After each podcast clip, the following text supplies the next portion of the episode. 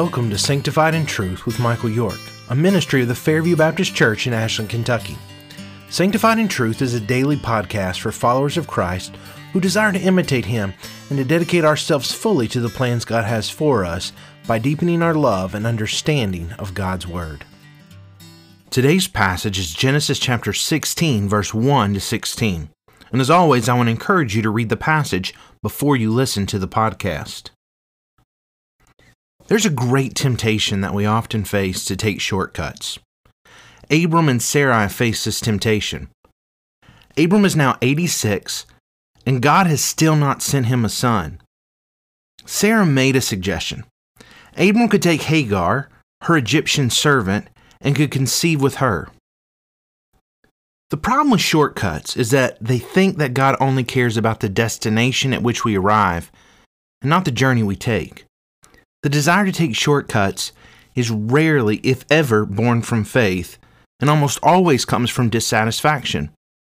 Notice how Sarah blames her predicament on God. She said, The Lord prevented me from bearing children, so she now has to find a shortcut. But because shortcuts are born from dissatisfaction, they almost always lead to greater complication. The plan was Sarai's and yet she's the one who's most offended when it comes to fruition. We can control our actions, but we can't control the consequences of our actions. When we follow God's plans, even if they're hard, and do not follow the timetable we desire, what we have to realize is that we are risking the unknown. This is how deceptive Satan is.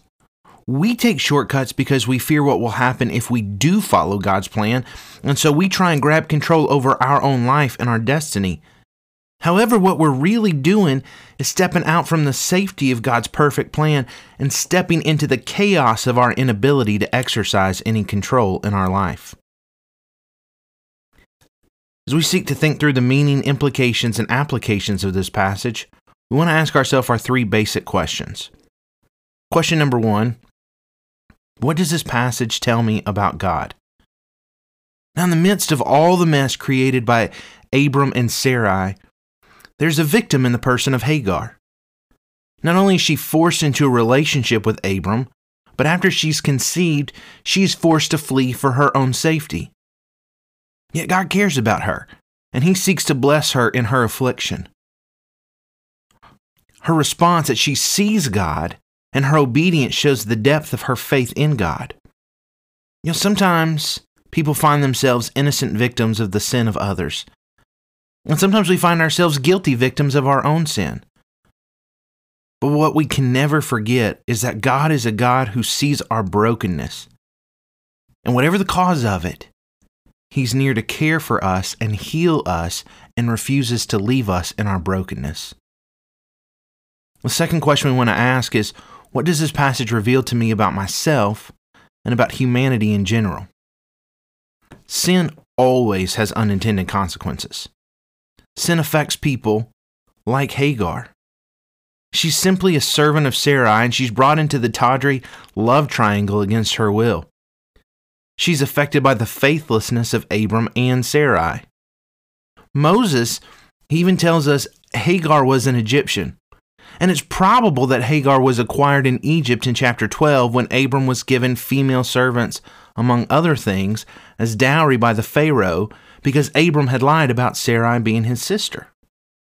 You see, all of these things show how unintended consequences can continue way past the sin.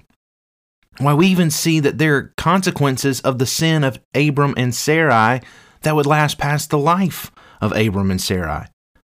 The messenger of the Lord tells Hagar that her son will have his hand against everyone and everyone's hand against him. Ishmael is considered the father of the Arab world. In Islamic tradition, Ishmael, not Isaac, is the child of promise. In other words, the, conf- the conflict that exists today in the modern nation of Israel and the conflict that permeates in the Middle East has its roots in this very moment when two people tried to take a shortcut. The third question we want to ask is what does this passage call me to do? What shortcuts are, are you and me trying to affect God's promises, We want what we want, and we want it now. God works not a second too soon or a second too late.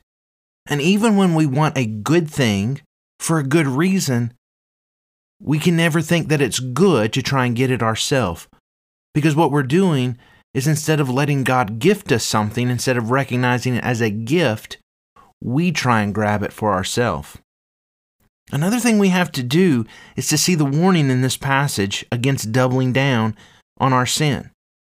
Sometimes when we try to take shortcuts, we realize the rest the mess we've made. But instead of repenting and changing, we blame others. We take our frustrations out on them. It's what Sarai does with Hagar.